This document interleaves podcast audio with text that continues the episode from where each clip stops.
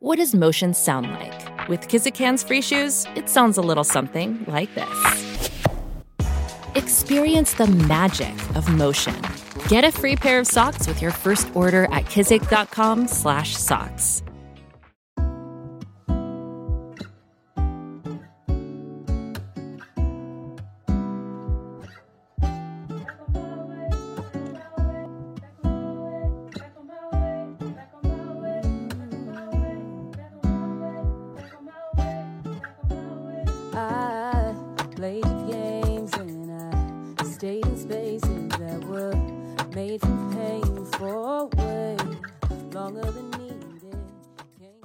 Welcome to another episode of A People's Theology. I'm the host of A People's Theology, Mason Mennenga.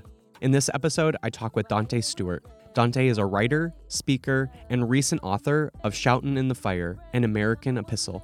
Also musically featured throughout this episode is Mayyadda. Mayyadda is a singer songwriter from Minneapolis. You can get connected with Dante and Mayyadda and their work in the links in the episode description. If you're a fan of A People's Theology, it would bring me no greater joy than if you gave the podcast a five star rating and review. Tell me what you like about the podcast. Also, if you feel so inclined, please support my Patreon at patreon.com forward slash Mason Mennenga. There are multiple tiers with wonderful rewards, including papers I write to even a book club. Enough of my rambling. Enjoy more inspiring and liberating theology.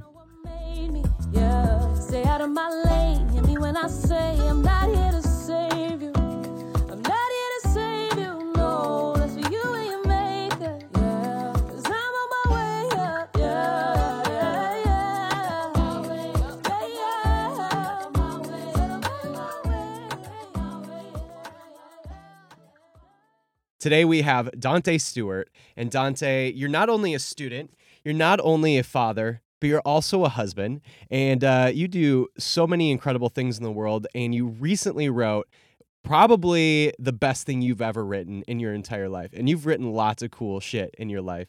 Uh, but you wrote a book called Shoutin' in the Fire, an American epistle. I'm telling you what, Dante, this should be added to the biblical canon. It's that good of an epistle. hey, that's fire, bro.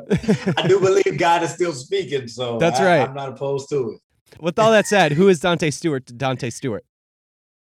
bro. It's literally what I'm writing at this very moment.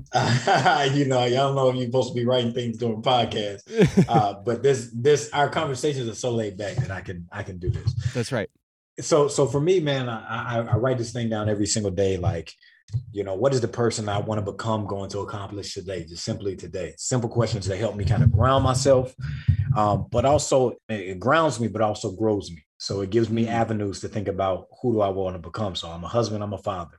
I want to be somebody who's healthy and fit. I want to be somebody who's a writer somebody who's a pastor scholar I mean, pastor leader and student scholar. So that's Dante Stewart. Dante Stewart is somebody uh, who's ever trying to ever increase, ground myself in these areas of being healthy and fit, husband and father, writer, pastor, leader, student scholar, uh, who's also trying to grow in those areas. So that's me. That's me. And trying and trying in some sense to be, as uh, Toni Cade Bambara says, she says, you got to make it up in your mind to strive toward your future sane and whole. Mm. And so I want to I want to make sure that as I'm doing all of that, you know that I'm that I'm well um, in the midst of it. Love that. That's a word. So, this book is a deeply personal memoir. I'm sure as you were writing it, lots of things came up. What did you learn about yourself as you wrote it? Great question. I, I learned, bro, that you know it's always hard to answer this question because there's so many facets of yourself that you learn about when you write something like this. But I learned in some sense that I was more courageous than that I ever than I ever thought I could have been. Mm. Um, so many areas of my life took so much courage to write about. Um, whether you're talking about me trying to make sense of leaving and journeying and then returning home. If we think about stories uh, and narratives, uh, we, we're always, in some sense, at home. If we think about metaphors um, for our journey and our life and our growth, uh, we're we're always at home. We're always leaving. We're always journeying and returning and trying to find home again. Yeah, that's that's that's probably what I learned the most is that I was most courageous, more courageous than I thought I was in being able Mm. to capture that story. Um, but another thing I found out was, you know, that I actually was worse than I ever thought I could be. Oh, wow. Uh, you know, uh, you know, when when I had to go back to my journals, I I I went back and and and there was areas of myself that was revelation of who I was and who I had become in those various moments. And and I had to lay it all out on the table. You know, I, I there were moments that I didn't lay everything out just because you know I can't. I, it's life. You don't give away all you know who you are as the Imani Perry. You don't give away all the secrets to mm-hmm. liberation. Uh, so there were areas where I kind of held back, but the things that I did share, I felt like you know was revelation of the type of person I become in the worst of ways. Um, so that's another thing that I learned. But I also learned, bro, that I have really grown as a storyteller. Mm-hmm. Um, I have mm-hmm. grown as a writer. I've grown as a crafter and and and the multitudes and the multiple voices that I hold within my own mind, within my own hands. I've been practicing, and actually, my practice's work is getting better at being a writer. So that's another thing I learned is that I, you know, that I was, you know, courageous, uh, that was terrible, but then also on the other side of this story, that I actually can do a really decent job at capturing the stories in in creative honest, vulnerable, and compelling ways. Yeah, that was one of the first things that stood out to me was just how well you craft these stories in in the book. Thank it's you, bro. Incredible. Thank you. So you grew up in Black Pentecostalism in the South. Yes, sir. What did yes, you sir. learn theologically from the Black Pentecostalism in which you grew up that still shapes who you are today theologically? I, yeah, bro. I, my my Pentecostal upbringing is it really is is kind of the root of my orientation toward the world. You know, I'm I'd like to tell people when whenever they talk about you know because I'm in ministry, you know, and whenever people talk talk about church and where I'm at, and I'm I'm I'm in I'm in a progressive Baptist church, Black Baptist church, a part of the Progressive National Baptist Convention, and I, I am Baptist by affiliation uh, and denomination, but I'm very much Pentecostal uh, in my orientation. Mm. So one of the things that that that Pentecostalism has taught me, especially as I think about Ashon Crawley, and he talks about Black Pentecostalism. Mm-hmm. I've had him on my podcast, by the way. Incredible book. Everybody should check that episode out and that book. Yes, Sean is brilliant. Uh, one of the things I, I, learned is that that black flesh, the body, the black body, matters, mm. um, and not simply does the body matter, but the type of worlds that we create um, can garner productions of knowledge.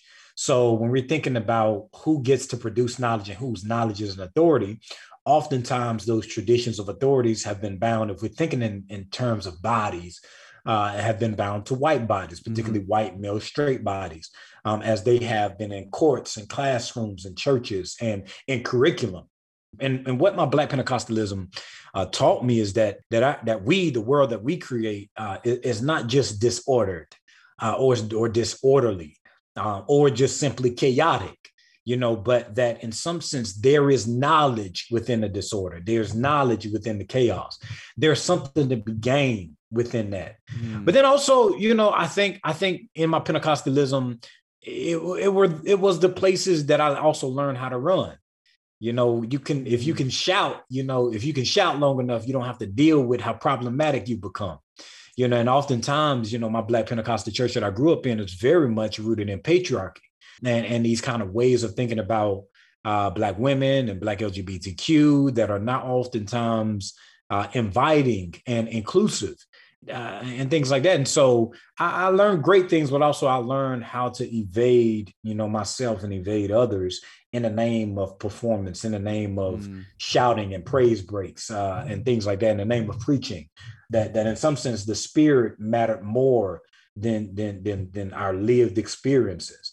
And so whenever we as people of faith believe that, and particularly Christian believe that, uh, that the spiritual part of ourselves matter more at the expense of who we become in our own bodies and our lived experiences, then oftentimes we can invade when we become the worst of ourselves. And we can protect conditions, you know, as I write about in my book where there are bodies that you know are meant to be loved and bodies that are meant to be hated.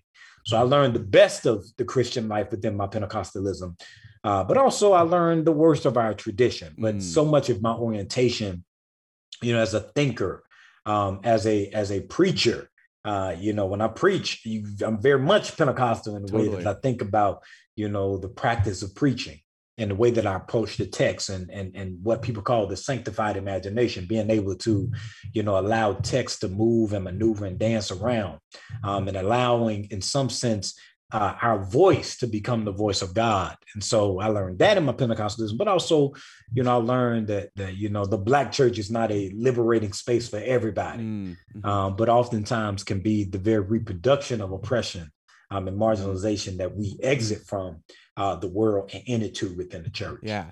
We'll definitely unpack a little bit more about bodies a little later and also about some of the ways that oppression manifests in lots of different ways, in, even including in a place like the Black Church. But the one thing I just wanted to say too is that the way you talk about sort of being oriented in a Pentecostal Mhm. way reminds me a lot of what Ashon talks about. I mean, I don't even think Ashon believes in God. I think he's an atheist. I think he's as I think he's as as Gnostic. Yeah, agnostic. But Yeah, yeah. nonetheless, he still describes himself as Pentecostal because of the Pentecostal orientation that he has in his life. So I, I love I love that way of thinking about it. I, you know, Mhm. I had pretty significant experiences in, in a very rural Pentecostal church uh, growing up, and I still to this day really feel oriented to that as well. As much as I Mhm. feel like a lot of the theology I've I've stripped away from uh, and quote unquote deconstructed it, but I still in a lot of ways feel oriented to that sort of movement of the spirit and and sensitivity to the spirit. Um, you talk early on in the book about how white supremacy is infectious, uh, not only in every aspect of life, but it can Mhm. even be internalized by Black, Indigenous, and other people of color. Sort of like when you were sort of swallowed up by white evangelicalism, right? And you talk about your Mhm. whole story uh, being involved in that world of white evangelicalism. Can you talk a little bit about how white supremacy affects everyone, even in moments where here you are, a Black person in a white evangelical space, and you start to internalize some of that white evangelicalism and white supremacy? Mhm. Yeah, I think I think when we first started talking about white supremacy and in some sense of whiteness, like we have to first and foremost talk, say that whiteness is not a given. It, it it oftentimes is a goal, and it's a goal that has been created. Um, and and and and whiteness is not like like it's not just this kind of abstract principle, uh, but it's it's woven into the very ways that people plan cities. It's woven into the very histories that we inherit it's woven into the ways that people make court decision and even right now when you talk Mhm. about you know jury selection uh, is woven into the law and, and, and, and american society. Is woven into uh, the ways that people have even talked about orthodoxy and, and, and theology and morality et cetera et cetera et cetera. Um, and i think we have to realize that like white whiteness and white supremacy wants to be totalizing which i when i'm which i mean that like it wants to infect every single Mm, infect and affect every single aspect of our lives while also being adaptive and invisible. And that's the tough thing when people are talking about white supremacy, because as many writers, scholars note that people tend to think that white supremacy is just about the violence, you know, the outward mm-hmm. aspect of violence, without thinking about violence in a sense of conditions. Violence is not just a construct that one believes and therefore acts upon. But violence is also a condition where one is protected from certain things while another is affected by it. mm, And so oftentimes when we think about white supremacy, we have to think in the language. I, th- I think Eddie Glaude has done a really good job of this in Democracy of Black when he's talking about the value gap. Simply what lives you know, are, are loved, you know, and valued and cherished, and what pain is listened to and, and sought to be healed, and what people are not. And if we take an honest look at our society and oftentimes our churches, um, and even our personal experiences, oftentimes we have been led to believe that white people and what white people have created and, and say and think and do and how they name the world uh, is the center of God's creation uh, and should be the center of what we aspire to. So when I talk about Clemson, I'll t- and I use the language of wages in the first chapter, mm, you know, it, it is very particular when I use that metaphor wages. You know, in some sense, the wages, I think I forgot who wrote about that, the wages of whiteness. You know, I didn't use that language or even cite that book, but uh, wages was a very important grounding metaphor for me when I think about whiteness and white supremacy, in that there's always a cost and there's always a price to pay. Mm. And usually for us who are black and rural and southern coming from places that I grew up in, the cost is oftentimes ourselves and our identity and the Mm. art and the creativity and the beauty of the lives and the worlds we constructed. And the price we pre- pay is often the price of our silence and our assi- assimilation Mm. where to be accepted in that place we have to you can only be a certain type of blackness you can only be a certain type of your own identity you have to make your identity and what you bring to the world palatable to the white conscious and to the white taste and so white supremacy you know uh, to, to the point of trying in some sense of, of being reductionistic so you know i i, I don't, I don't want to be reductionistic but in some sense we we can and we should be that white supremacy is just simply, you know, white people matter more. I was literally talking to one of my friends the other day, and we was talking about Halloween. That I was raised at Pentecostal, uh, and and we never celebrated Halloween. So I have my son and and everything. So uh, I was talking with my friend. I was like, "Yo, like it was like a dream. Like hundreds of people out here handing out candy and things like that." And, and and then we just talking about like, "Yo, this is like what we wanted as kids." But then if you think about the images, and this is why visual culture and thinking about images and critically examining i- images and Mm. art and literature is so important because so much of images and literature and art is representative of ideas of beauty and aspiration. And, and so we we kind of start critically examining these images and we was like, yo, when we was young, Halloween always took place in white suburbia.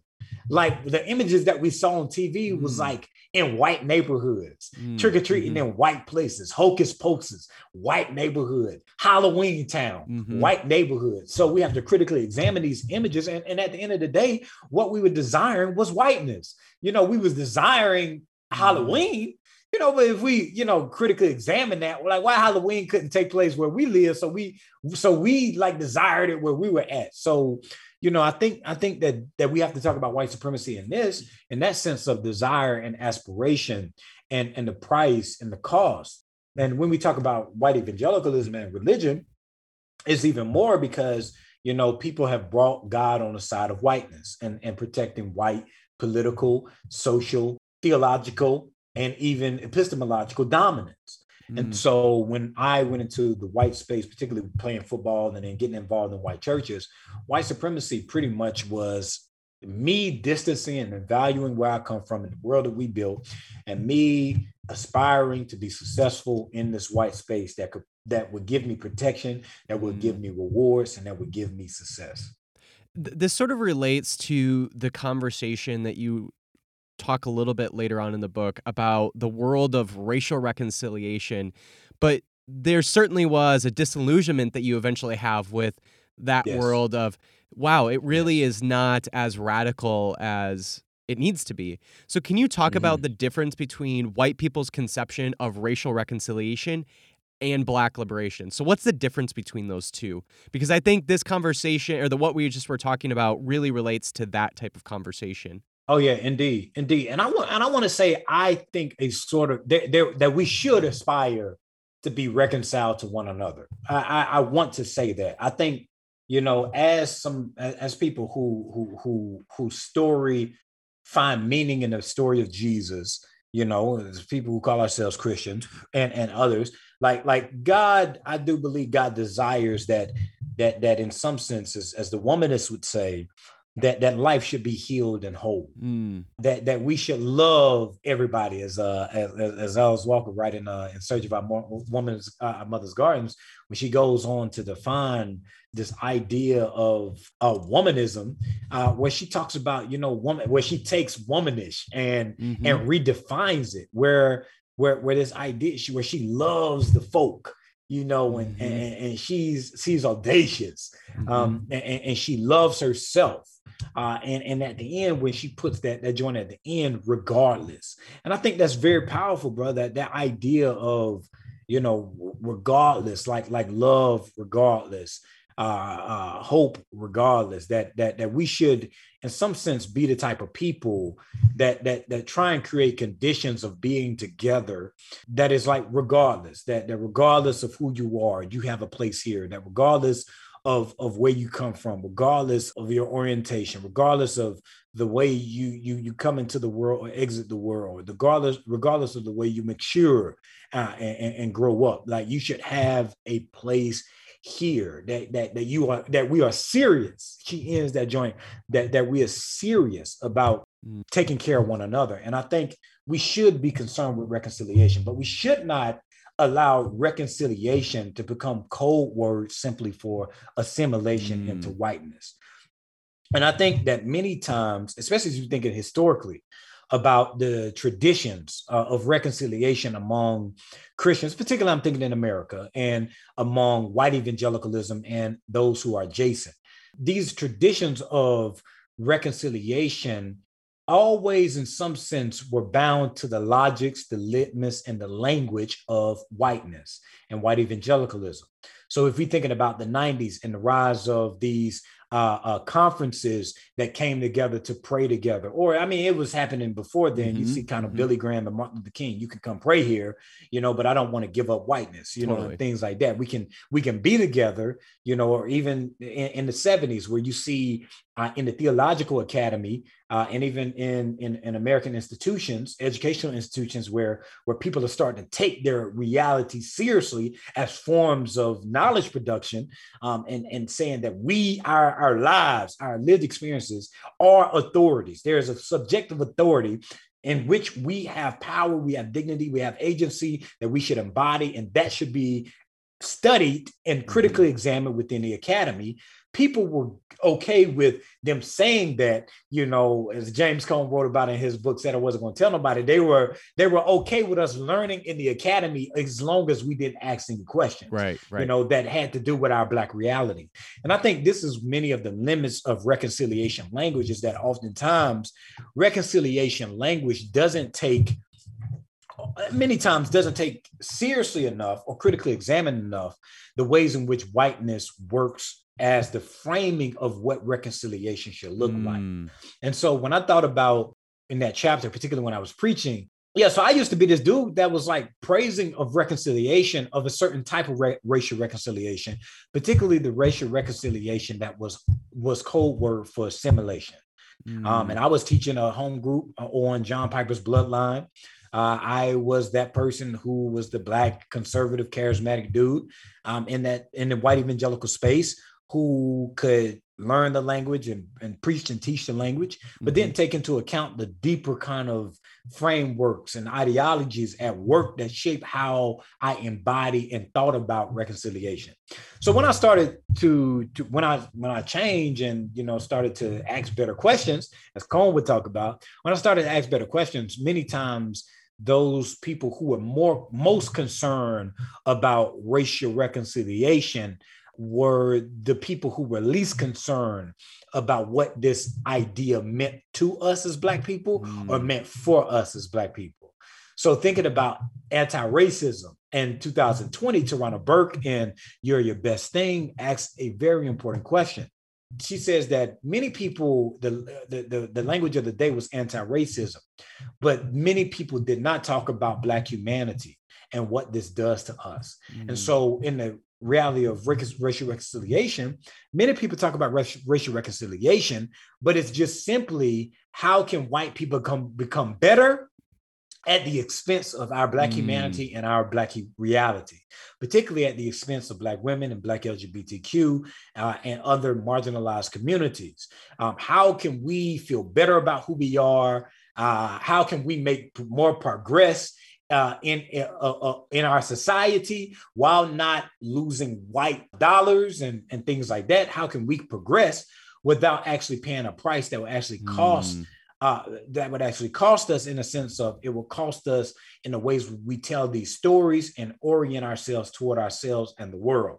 And so, man, when when I started to speak differently and bring in different voices, um, in that space, bro, there was another black dude in space, bro, that I I actually, bro, I did not even write about because I didn't even want to like I didn't even want to go there, bro. I, I, I might write about it in, in, in the next one, you know. But in that space, bro, there was a black dude who was black conservative, just like I was until I started to change. And I would assume he remains a black conservative to this day, Mhm. um, where he was used in some sense. We both were used as weapons and always Mm. as weapons against black people to quell black liberation and things like that and, and more liberative practices and better ways of thinking and, and knowing he was used as a weapon you know to to to stifle any type of conversation or to only allow this conversation of racial, racial reconciliation to be palatable to white sensibilities Mhm. and so when I began to change, and others began to change, particularly Black women in that space, uh, we changed from talking about racial reconciliation to talking about racial justice. But then that even doesn't do enough, you know, because racial justice, in some sense, we want to use that language, and that language should be a part of our framework. But racial justice, in some sense, it depends so much on a change in policy and the orientation of our society that we can't just simply lean on the language of racial justice. Because even when people talk about racial justice, it's still centered on Mhm. white people progressing and getting better in society. Mhm. Now, we should speak of language of abolition of conditions Mm. that destroy us and and, and harm us and does not make us whole and well. We should speak of language of dismantling. You know, we should allow those language or, or reconstruction, those type of language and frameworks to be a part of what we think about in our ideas of racial justice and policing and, and economics and healthcare and Mhm. and whatever you know we should think about those things and those should be our ideas of racial justice but Mhm. also you know we should also lean on thinking about black humanity and creativity Mm. because beyond just simply racial reconciliation and racial justice if we indeed bring on language of abolition deconstruction and reimagination and reconstruction i think moving also to black humanity and creativity allows us to first start from black history and our Mm. material realities Mhm. and what we have made of the world. So I'm thinking of the ways in which Black feminisms think about the standpoint of Blackness and the intersections of our lives and the ways in which, you know, those realities intersect, not just simply as something to talk about politically, but they intersect in ways that's creative and beautiful and, and are not just disorderly and chaotic.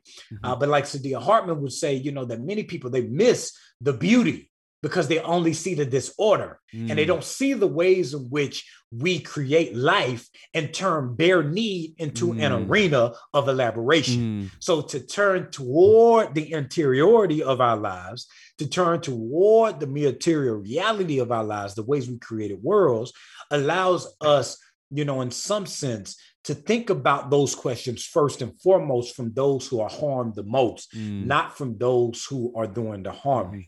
So I'm thinking about this in a sort of type of tension and racial justice and reconciliation and, and Black humanity and Mm, creativity, mhm. thinking particularly with uh, Black literature and, and Elizabeth Alexander in her joint, The Black Interior. Mhm. I'm thinking particularly about ways we can look at the world that people that Black people have created, whether that is around the car table, around the dinner table, in the church, like I tried to do in my church. Mhm.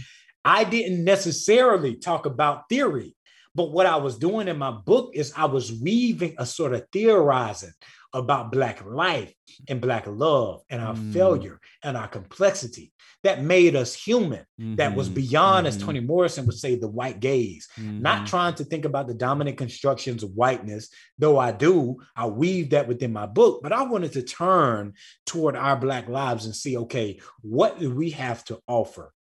And what I found out is that racial reconciliation does not go far enough, Mm. nor does it ask the right questions, or in some sense begin in the right places. Mm, that is a word right there. In the middle of the book, you talk about not only your own personal encounters as a black man with cops, but also the stories of others. And because of the similarities between the story of black people being pulled over and threatened by the cops and Jesus's own personal story, how, how do you think that Jesus is a black man pulled over and threatened by the cops? Mhm.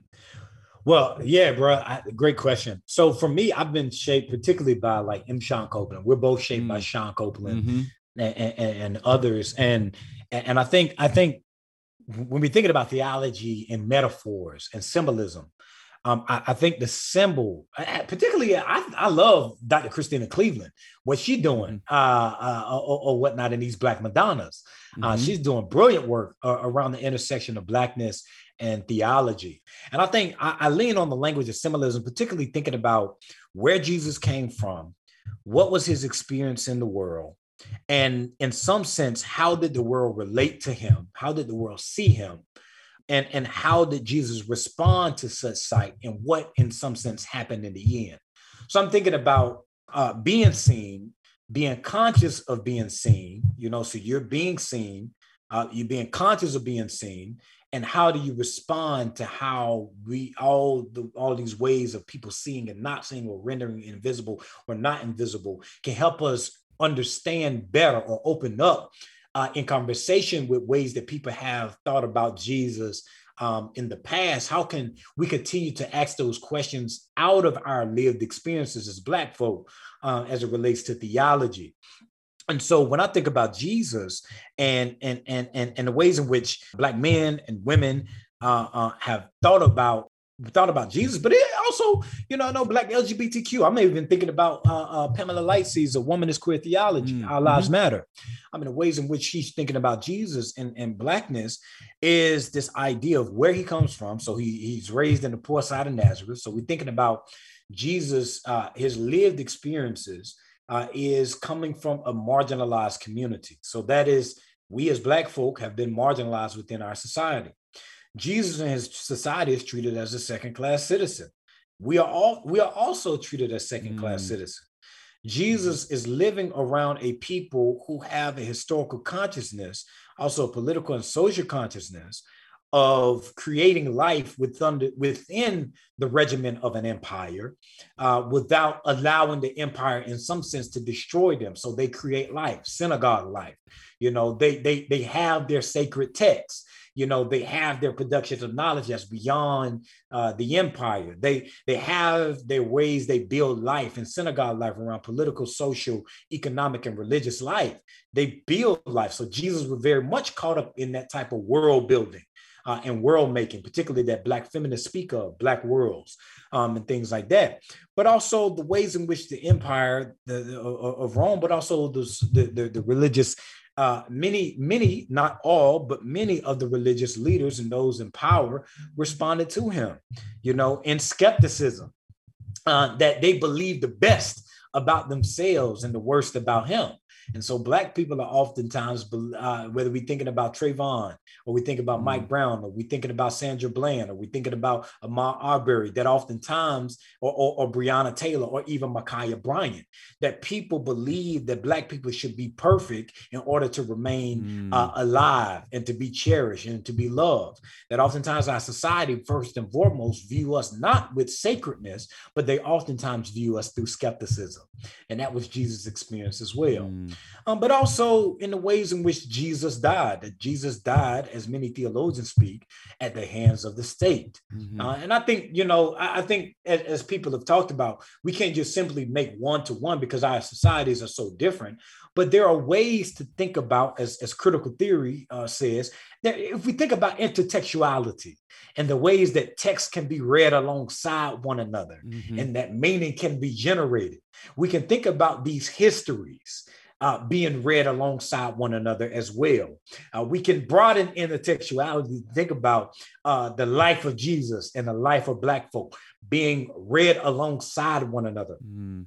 Being able to open up new ways of thinking about our world, been open up to think about ways of doing theology and thinking about God and thinking about the world and thinking about ourselves, mm-hmm. that can be opened up. So I think that meaning can be generated by reading Black life alongside the life of Jesus, mm. um, but not just simply being being killed at the hands of the state, uh, but also being resurrected and realizing that life that the empire does not have the last say mm. uh, on our lives, but that there is held out for all humanity the reality of better. Mm. So, in traditional terms of, of, of this quote unquote traditional term uh, uh, uh, of theology, the ways in which various communities thought about this kind of chronological uh, or linear, uh, linear type of ideas of theology of, of, of incarnation, uh, uh lived experience, death, burial, resurrection. Uh, I mean, it can work and holds promise, but also we need to think about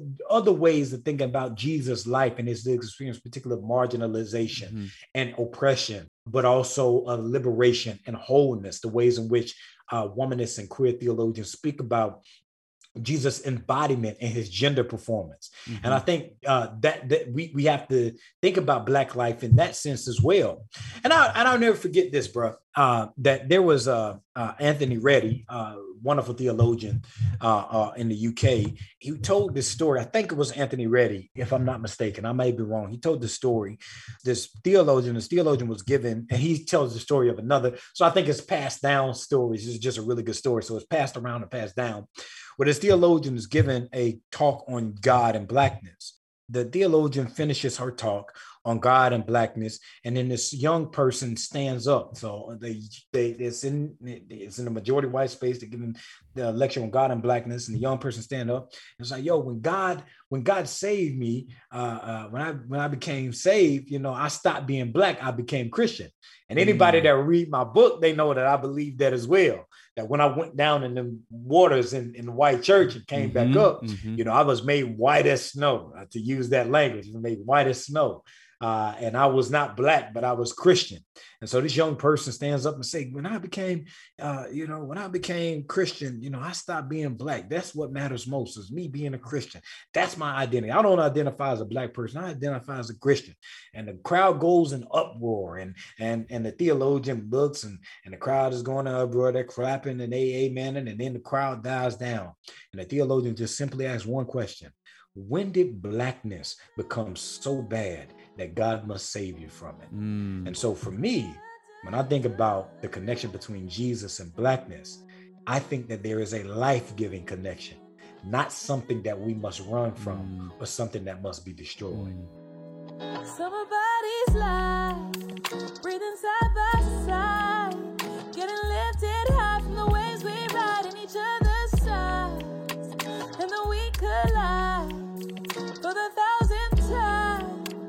Like the first time and the next time is the best time of our lives. Keep it 100 in summer heat. That can't even begin to compete with what exists between you and me. You have this great line in the book about how white supremacy has not only systematically oppressed people of color, but also has harmed the souls of people of color. Mm. On the mm. inverse of that, I'm sure there are many ways that your own body has sort of healed from white supremacy too. So, in what ways have you experienced your body healing from white supremacy, not just being harmed by white supremacy, but actually your body doing the inverse of that, healing from it? Yeah, first and foremost, I had to move into a different place, bro. So, you know, when I left that space, I knew mm. that I could not remain there and be healed and whole. Mm. I just could not remain. I, I needed to get out. I needed to leave. I needed to find uh, I needed to find a better paradise. I needed to find a better home. And so, first and foremost, how did I heal? Was I, me and my family, we removed ourselves from that situation because, you know, oftentimes bitterness set in when you don't have any alternatives, you know, and you're just constantly reminded. And it's just for anybody who's hurt or marginalized, you know, whenever we don't have any alternatives, all we are reminded of continually is what others did to us, say about us, and what they tried to make us.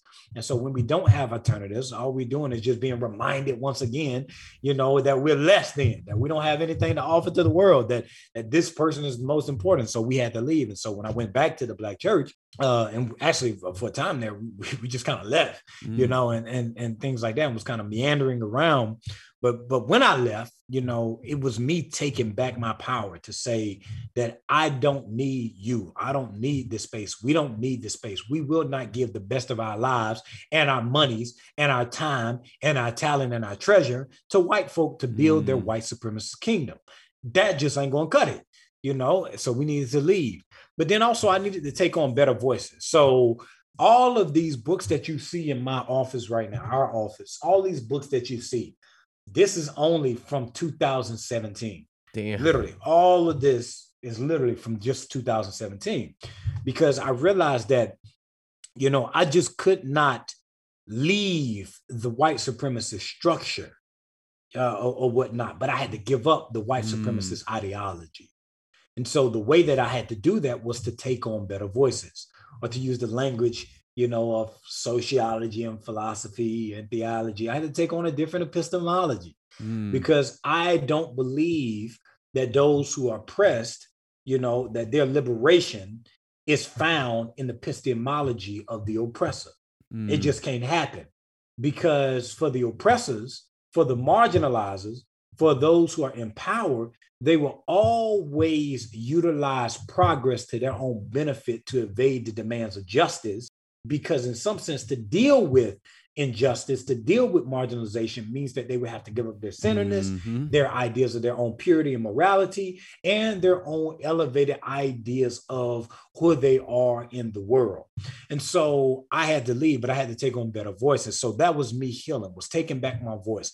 Or like Audre Lorde and uh and sister outsider she has this beautiful uh, essay entitled to transformation of silence into language mm. and she mm. ends that essay with there are so many silences to be broken so for me, breaking the silence of how I felt was me healing. Mm. You know, and I didn't always respond in the right way, you know, not to myself or to others or to to people around me. You know, I I, I didn't always respond. This ain't no hero story. Like, mm. you know, white people did what they did. I changed. I became a, you know, a radical and things like that. No, bro, there there are still parts of me, bro, that that that I'm still trying to make sense of in that moment, you know. But you know, I had the courage to leave. So mm-hmm. that's a part of the complex story is that I didn't always respond in the right way. I oftentimes, you know, I, I hurt people in the process. I lost friendships in the process because, you know, I, I at times, you know, I wasn't trying to listen to people. You know, and sometimes I felt like some people, you know, they didn't want what's best for me. So like you can't you you gotta just navigate that in your own life you know who do you listen to mm-hmm. uh, that's oftentimes a kind of living question you know and living mm-hmm. lesson and, and, things like that so i oftentimes ruin some uh, friendships and burn some bridges sadly because i was trying to get free and, I was, and, and freedom you know is is a messy process you know and, and healing is a messy process. So it took me leaving taking on better voices.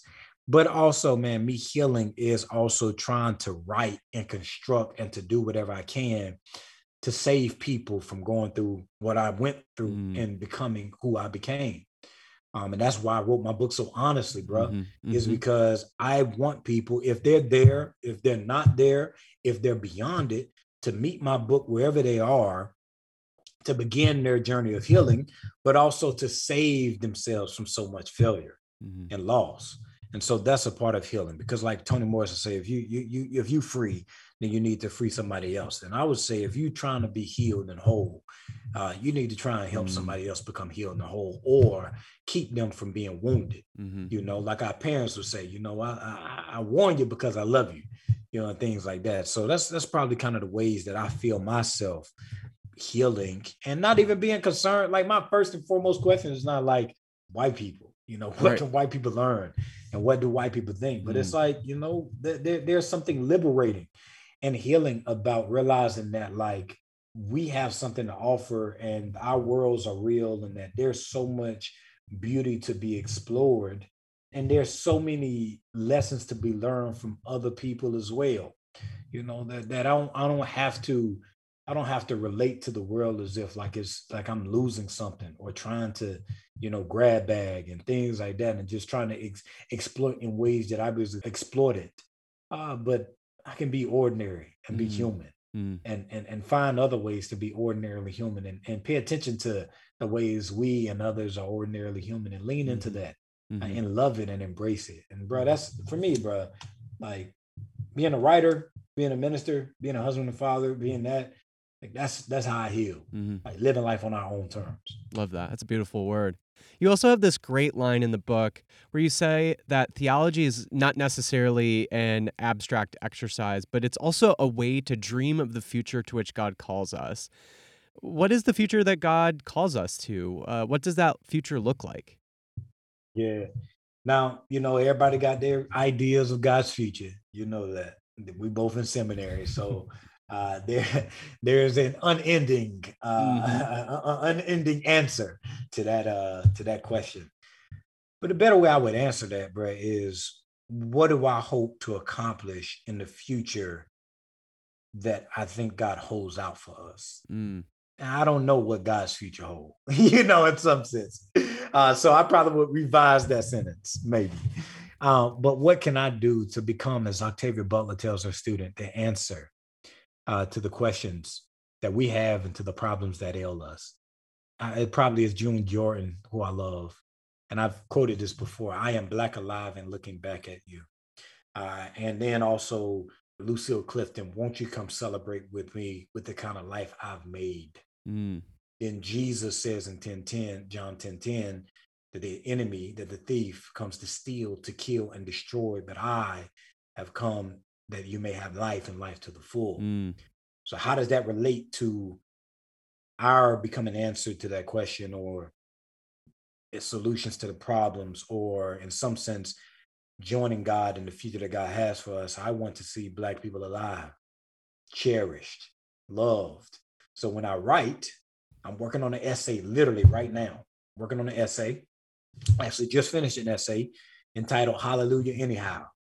Uh, working on another essay entitled on, on, on card tables, caprices, and sierras. Mm. Uh, uh, going back home to to like like talk to my cousins and talk. I want to write about black boys and girls in the South where I'm from on the card table. What the card table meant to them. Mm. What did their caprices mean to them? What did their uh, Sierras mean to them? What does the box Chevy mean to them? Like, I want to write about that. Mm. So I want to see them black alive and looking back at you the way that uh, Elizabeth Alexander, that's actually where I got that quote from. Mm. Uh, Elizabeth Alexander, people should read this essay, The Trayvon Generation. I quoted in my book. Brilliant, beautiful essay. I want to see us black alive. That's a part of the future I think God holds out for us. I also want to celebrate. And I won't, I don't want to just be alone in that celebration. So Mm. won't you come celebrate with me with the kind of life I've made? So I Mm. want people, whatever work I'm doing as a husband, as a father, as a minister, as a thinker, as a writer, as a pastor, whatever, whatever, as a student, whatever work I'm doing as a friend, I want people to admire the life that I've made Mm. because that life was not made by myself. There are no self made people. Mhm. There's no self made person. We all, for good or for ill, are oftentimes both product of our experiences and our environments, but products of the type of people and things we are engaged in. Mhm. So, the type of life that I create and construct, I want people to be able to celebrate that. That's what God, I think, has for us to celebrate the type of life we build so that won't you, the you in that sentence, would not just be simply one demographic, but the you would always be expanding. You and you and you and you and you. Won't you all come celebrate with me as I celebrate us with the type of life each one of us have made and help one another become one another become. Mm. But then lastly, to go back to the biblical text, I want, I think, you know, and I think God, the future that God has for us, and particularly what I'm trying to do as a writer, I wanted to see what did I steal? What did I kill? What did I destroy? And how can I be honest and vulnerable about that and, tr- and, and real about that? What was the taken from me, taken from us? What was killed? What was killed in us? What was destroyed? And I want to take all of that and try to take all of that. And I want to say, but there is life. Mm. It might have been defeated, it might have been destroyed, it might have been disfigured, but there's life. Life is still possible. Mm. There can be life givingness in our stories. And I think, as Jason, uh, Jason Reynolds said the other day, bro, he says, if I can pray at the altar of creativity, then I know that there is something waiting at the end for me. And for me, it was shouting, it was praying, it was witnessing, it was critiquing, it was sitting and dancing Mm. at the altar of God, of Jesus, of blackness, of our lives, waiting long enough, bro, to see what was at the end for me. And I think that is the future that God has for us Mm. and my part in it. So yeah, that's that's that's all I got for you, bro. Last question, Dante. How can listeners get connected to you and your work? Well, uh, just hit me up on my website, DanteCStewart.com, or, or on social media at Stewart Dante C. Um, I'm always available. You know, life is a little bit busier though, Mhm. uh, so I will say that life is Got little ones running around. Yeah, yeah, yeah. Life is like when you get a book and and it goes out in the world, you know, it gets a lot busier. And being a student and and being in ministry and and family, like you said, it, it gets a little bit busy. But I try as best I can to hit everybody back as much as I can. Um, so just hit me up. All my social medias are at Stewart Dante C. Last name, first name, middle initial. Yeah, so that's how you can get in contact with me. Hit me up. Where can people get the book? anywhere books are sold, but particularly support your local bookstores. Um, I am, I don't know when it's coming out, um, but if you can, support the Book Tavern in Augusta, Georgia. Mm. The Book Tavern in Augusta, Georgia. Support them. They have my book. Buy as many copies as you can. Support my local bookstore. Secondly, Square Books, support them. Mahogany Books, support them. Strand Bookstore, support them. Uh, uh, uh, Book Passage, support them. So I want to support every single last bookstore that has opened up space for me. And I want to challenge, not challenge, that's, that's kind of pastorly. That's kind of if we was on Sunday and then we was challenging people for, for volunteering. But in some sense, I want to challenge. I want to call you, call you to, you know, just one book. Uh, if if you buy one book, you know, from that bookstore, from one of those bookstores, both to support them, to support me, but also I, I do think that this book is is a really good book and and and very relevant to so Mhm. many hmm conversations we're having today. But if you already got the book, buy one copy for another person um, that you think can benefit from it as well. Lovely.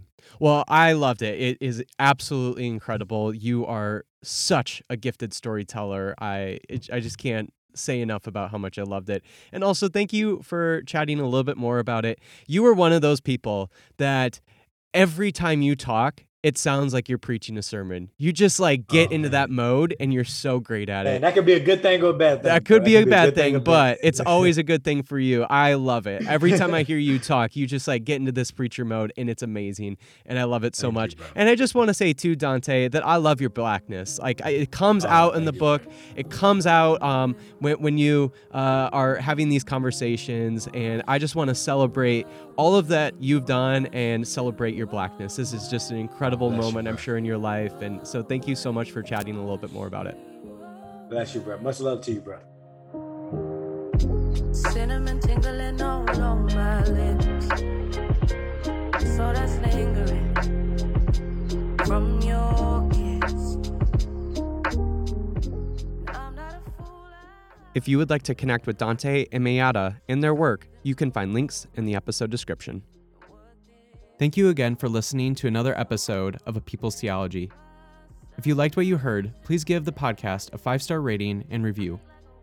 Also, please support the podcast at my Patreon at patreon.com forward slash Mason Mennenga. And remember, friends, go and be the theology to the world that inspires and liberates.